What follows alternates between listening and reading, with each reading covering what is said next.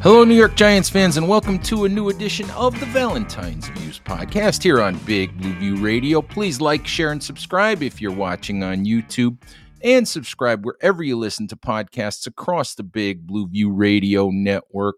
All right, we are just a couple days into the new year. The Giants face the Philadelphia Eagles on Sunday in week 18 to end the 2023 24 NFL season. And really, aside from draft position, that game is relatively meaningless for the Giants, obviously, sitting at number five in the draft right now. It'd be nice to beat the Eagles, be really emotionally satisfying to defeat the Eagles, make sure that Philadelphia can't win an NFC East title. But that would mean that the Giants could slide as low as number eight in the draft, losing the game on Sunday with the right combination of, of losses by other teams. The Giants could move all the way up to number two in the draft. So, really, from an overall long term perspective, that's the only thing really riding on Sunday's game for the New York Giants. But in terms of, of storylines, there are plenty of other long term things to think about to begin focusing on for the New York Giants. And with the new year just having started, I thought that what I would do today is set some New Year's resolutions for the New York Giants. Now, I'm not going to fix each and every problem. I'm just going to more or less point out the things that that Joe Schoen Brian Daboll, the rest of the Giants organization really need to pay attention to, really need to address this coming off season. Throughout the off season at Big Blue View, we'll have all kinds of draft profiles, free agency profiles, analysis of the guys the Giants should keep and let go who are on their current roster. We'll have all of the offseason coverage that you could possibly need to uh, to keep up with your Giants and get ready for the 2024 NFL season, which seems like a long way away right now, but probably uh, but will be at the forefront of everyone's mind and probably already is. So anyway, without any further ado, let's get to some of Ed's New Year's resolutions for the New York Giants in 2024. The first one for me is answer the long term quarterback question. We know where the Giants are at quarterback right now. Daniel Jones out for the season, been out since the middle of the year with a torn ACL. Prior to that, suffered a second serious neck injury of his career, missed a few games with that. Jones did not play well in 2023. Obviously, circumstances weren't good for Jones. The offensive line was terrible. Saquon Barkley was hurt for a part of that time. Wan'Dale Robinson, who's emerged as a really dependable slot receiver for the Giants, missed the first couple of games as he rehabbed from his own torn ACL. Really wasn't the player that he is now in the first couple of games that he did play. So, you know, lots of things. The offensive line was atrocious. Andrew Thomas was hurt. Ben Bredeson missed a few games. Justin Pugh wasn't part of the roster at that point in time. Evan Neal was struggling. Lots of, of things went wrong while Daniel Jones was the Giants quarterback, but you can't absolve Jones from from all of the blame. He obviously was had his own culpability for you know for some of the mistakes that he made but really it was a bad situation for the Giants all the way around. But what we know is that Tyrod Taylor's not going to be the Giants quarterback of the future. We also know I'm pretty sure that Tommy DeVito as much as he's a fan favorite is not going to be the quarterback of the future.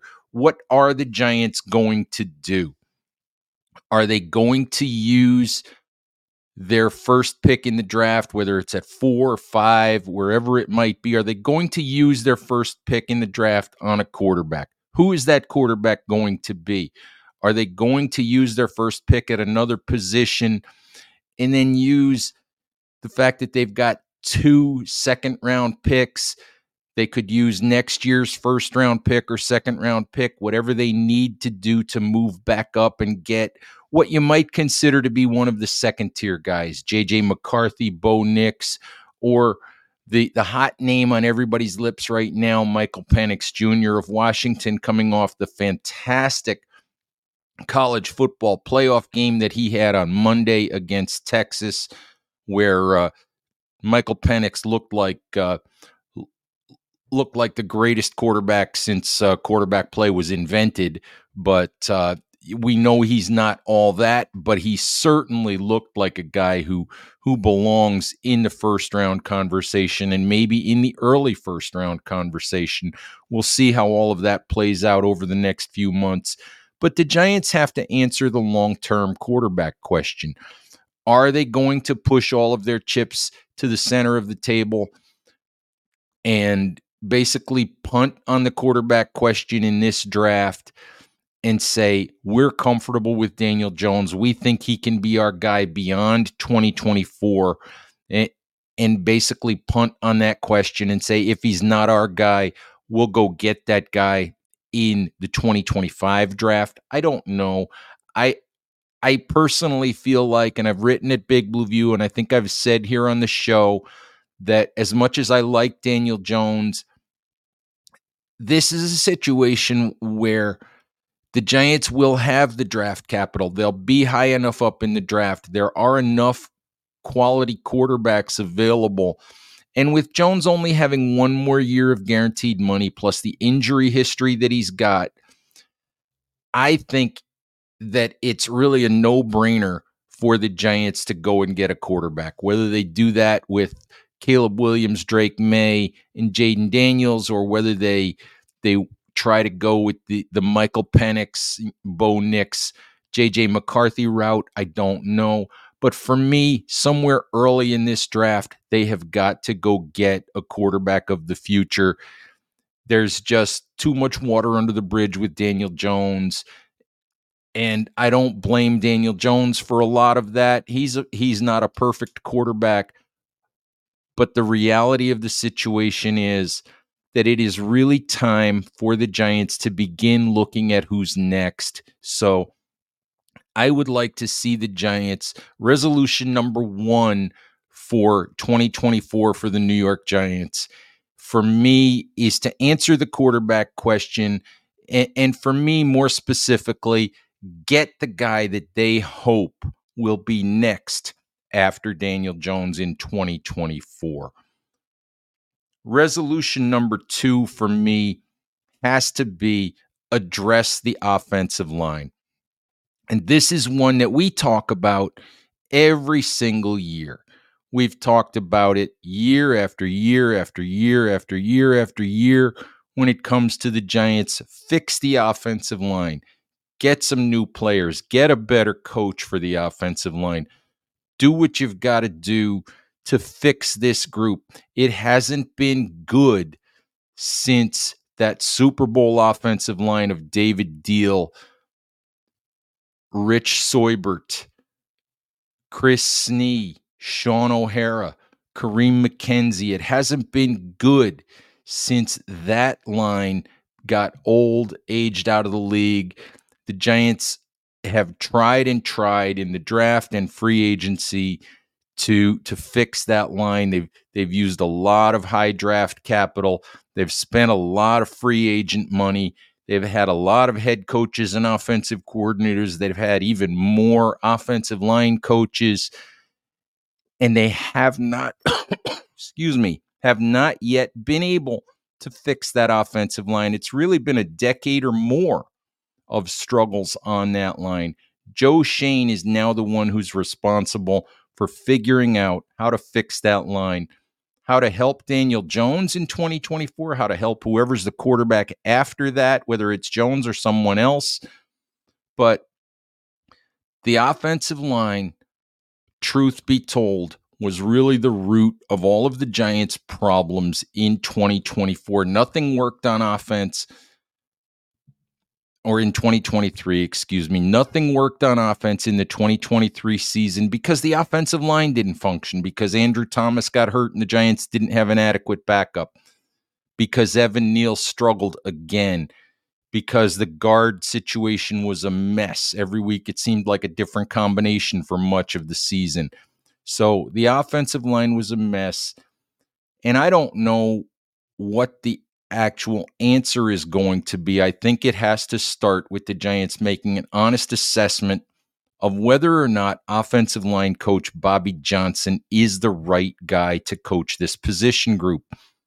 You have to look at the young players that Joe Schoen has drafted. John Michael Schmitz in the second round this past year. Evan Neal in round one the year before. Josh Ezeudu in round three the year before. Marcus McKethan in round five the year before. Are those young players getting better? I think the answer largely has been no. Even John Michael Schmitz, who everybody thinks is going to be a solid long term center, watch him play the last couple of weeks and he doesn't look like he's getting better. He's not pass protecting better. He's not picking up stunts any better. Justin Pugh is still helping John Michael Schmitz when it comes to getting the snap off on silent counts. He's so there are a lot of things that bother me right now about the way that John Michael Schmitz is playing and about the progress that the young offensive line are making.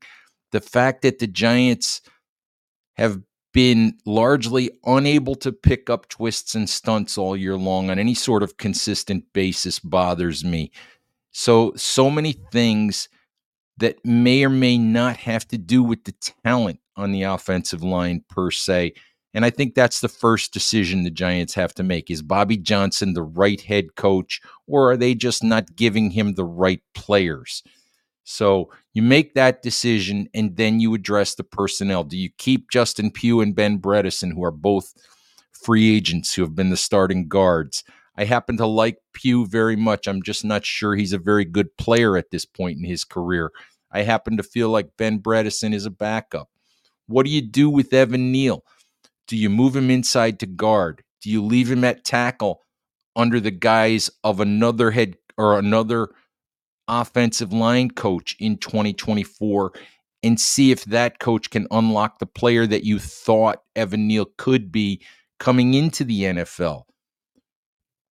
I don't know exactly what the answers are going to be for the Giants. I do know that it is a question that they finally have to solve.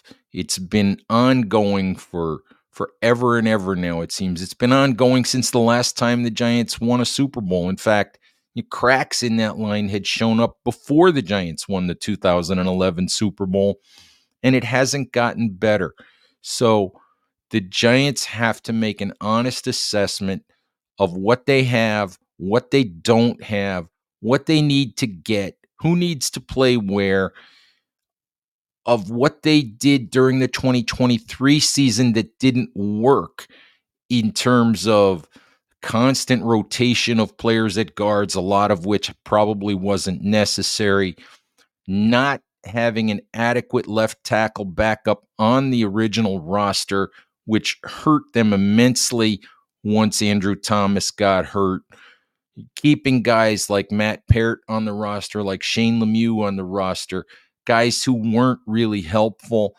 So they the Giants need to look at at everything when it comes to the offensive line. They need to look at their process, they need to look at their evaluation, they need to look at the decisions that they made, figure out where they went wrong, figure out what pieces they have that they can go forward with and figure out how to make some some progress toward getting this right finally because the Giants are not going to be a consistent contending football team until that offensive line is a solid, reliable group.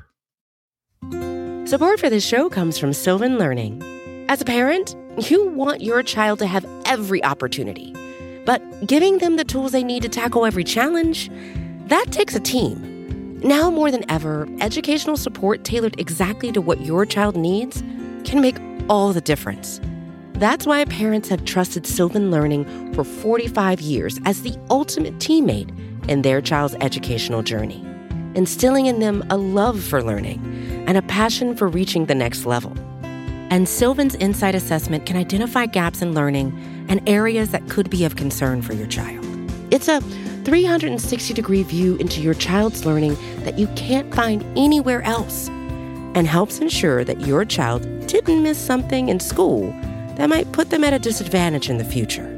And right now, it's the best price of the year at $29. Go to sylvan29.com to learn more and get your child's assessment for only $29. That's S Y L V A N 29.com. All right. Resolution number three. That would be do everything they possibly can to fix the relationship between head coach Brian Daboll and defensive coordinator Wink Martindale. Now, I don't know if the if the hay is already out of the barn on this and that relationship is not fixable. I don't know what's going to happen. We might find out in a few days. You know, Brian Daboll might fire Wink Martindale on Sunday night after the Giants Eagles game. Wink Martindale might announce his resignation on Monday morning. Who knows? There's going to be a ton of head coaching jobs available. I will guarantee you that a lot of those head coaches, those new head coaches around the league, would be happy to have Wink Martindale running their defense. He's a good defensive coordinator, he's an aggressive defensive coordinator. He's a guy who has a plan, has a philosophy, doesn't always work. Leaving cornerbacks on an island one on one sometimes you know, sometimes those guys get burned, but it is an aggressive philosophy. As Matthew Stafford of the Rams said the other day, Wink Martindale forces NFL coaches and NFL quarterbacks to prepare for more and to work harder to be ready than just about any other defensive coordinator in the NFL. I have often said that it would be a really good thing for the Giants if the Daboll Martindale relationship, whatever the issues are between the two men, we don't know what those are. They haven't spoken publicly about that. They've both just said the relationship is fine, which I think we know from some of the reporting that we've heard from from some of the interactions between the two of them that we've seen on the sidelines at times, we know that the relationship is not fine. We know that there's tension. We know that there are issues. But I have often said it would be better for Brian Daboll if he's able to fix that relationship than if Martindale has to walk away or be led away and the Giants have to find a replacement. Players on the Giants defense seem to love playing for Martindale. They love the aggressive philosophy. They love the freedom he allows them to have. They love the way that he treats them, the fact that he listens to them, the fact that he he wants their input, wants to incorporate their ideas into the defense. And I say all of that knowing that Xavier McKinney had a, a midseason rant where he said he didn't feel listened to at times. And I, I think that was frustration from McKinney, who really didn't play well the first half of the year, really hadn't been the impact player that the Giants needed him and wanted him to be, and actually has largely been that guy since his little midseason tirade.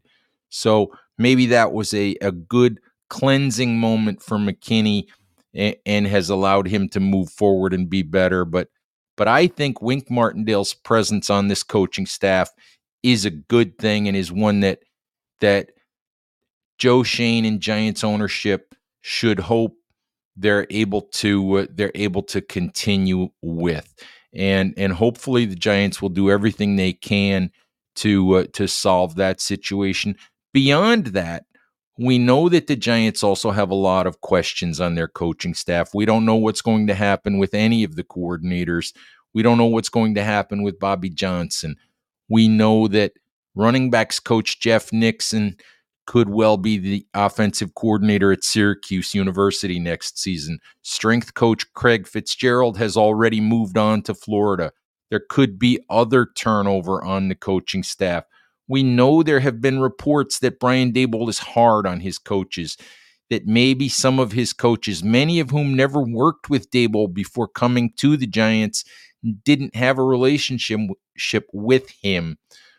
You know, that maybe some of those coaches don't like the way that Brian Daboll treats them behind the scenes. And if that is the case, and I don't know if it is the case, but if that is the case, and if that is going to cost the Giants good position coaches they would rather keep, then Joe Schoen, who came in with Brian Daboll, who hired Brian Daboll to be the Giants head coach, John Mara, whoever Brian Daboll trusts in that front office, in that ownership group, they need to impress upon Brian Daboll that yes, it's fine to be tough on coaches. It's it's fine to be tough on your employees. It's fine to have expectations and have standards. But you don't want to treat people in a way behind the scenes that drives them away, that drives them to seek employment elsewhere. You don't want to be driving good position coaches out of the building by the way that you treat them and and I don't know that Brian Daboll is doing that. I'm not there. I don't have people telling me from inside the building that that is what he's doing. I've seen reports of some people saying that those kinds of things are going on. I haven't personally been able to confirm any of that or or have not personally heard any of that myself. But if those things are indeed true, and if Brian Daboll is not treating his assistant coaches in a way that makes them want to continue to work for him, then that is something that needs to be addressed with Brian Daboll. First and foremost, I hope that that the relationship between Daboll and Martindale is able to be mended. And again, the other part of that resolution would be if Brian Daboll is indeed not treating his coaches in a way that makes them want to stay and makes them want to continue to try to build something with the Giants that that is something that also needs to be addressed.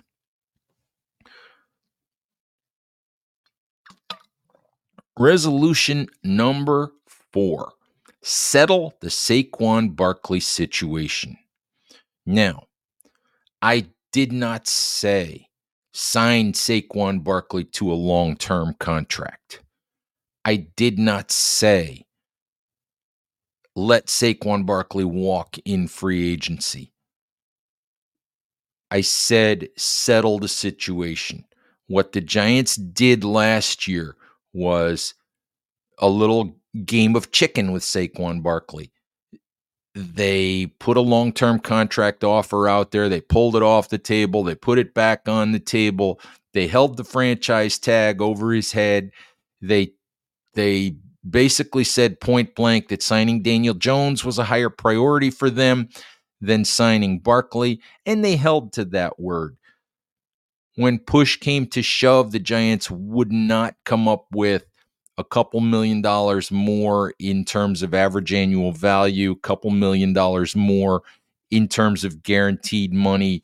They pretty much held held their line and said, you know, this is what we will offer and you can say yes or you can say no. And if you say no, then we'll just use the franchise tag, which is what eventually happened. And which leads us to the situation we are now in, where it's a year later and the Giants are in the same situation. They have the franchise tag to use again. They have a Barkley question. Will he be a Giant long term? Will he be a Giant again in 2024? Will they come up with a long term deal? Do they want to come up with a long term deal for Saquon Barkley? They weren't willing to go out on a limb and and give him that three year deal, maybe with two years guaranteed a year ago. I often advocated three years, 39 million for Barkley with the first two years guaranteed, considering the the the the numbers that were kicked around last year, you know, toward the, the franchise tag deadline, which which talked about 22, 23 million dollars guaranteed on a three year deal, something like that. I can guarantee you that three years, 39 million with the first two years, which would be 26 million guaranteed, or even three years, 36 million with with 24 million guaranteed would have gotten a deal done. I can guarantee you that Barkley would have signed you know deals with those numbers attached to them.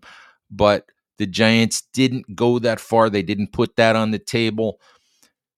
I don't know that they'll be willing to do that again this year. Barkley's a year older. He's got a few hundred more carries, you know, a few hundred more hits on his body. We've seen him drop some passes this year. He suffered another high ankle sprain.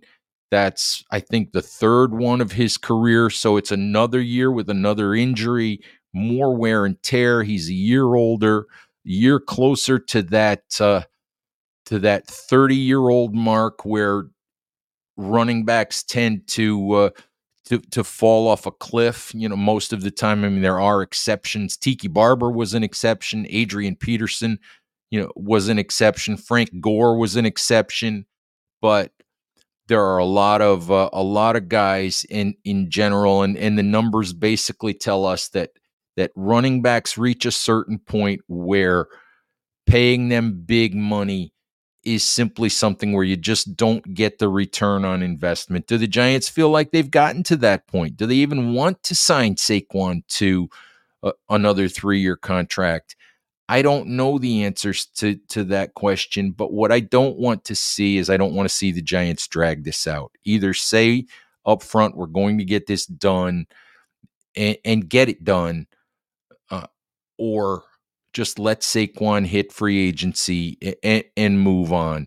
You have to resolve this. What what I do, the other thing that I know, or that I think I know, I, because Saquon hasn't said this to me directly.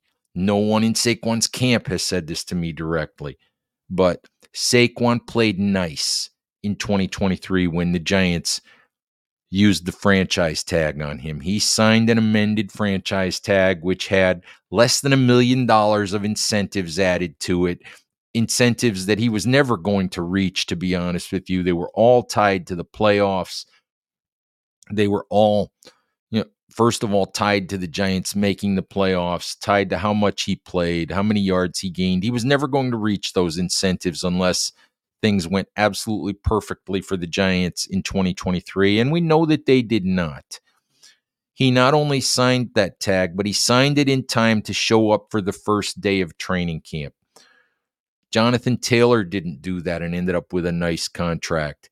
Josh Jacobs didn't do that with the Raiders, and Josh Jacobs being the other free agent who was who was in a contract situation, he ended up with a nice contract. Saquon played nice. And yet a year later, it's Saquon Barkley who is back in that when do I get my contract situation. So if the Giants, who have the franchise tag at their disposal, if they try to use it, I don't think Saquon Barkley is going to play nice this time. I don't think he's going to sign it. I don't think he's going to show up at training camp. He may push for a trade. He may push it into the regular season. I don't know but I think it would turn ugly. And I think the Giants should re- be resolved to make absolutely sure they don't put themselves in that situation in 2024. I don't know which way they should go. You can make arguments on either way that the Giants should move on from Barkley or that if you guarantee him money for two years, he'll still be a really good player for that period of time and then you can move to find a replacement. You can argue you can argue either way. It depends on on what you believe about running backs and what you believe about Saquon Barkley and whether you think the the allocation of resources to Barkley would be a good one for the Giants. I would have no problem with 2 years of guaranteed money for Barkley somewhere in the 12 to 13 million dollar range. You know, 24 to 26 million of guaranteed money over 3 years. I would have no problem with with that at all with the third year not being guaranteed. But we'll see how it plays out.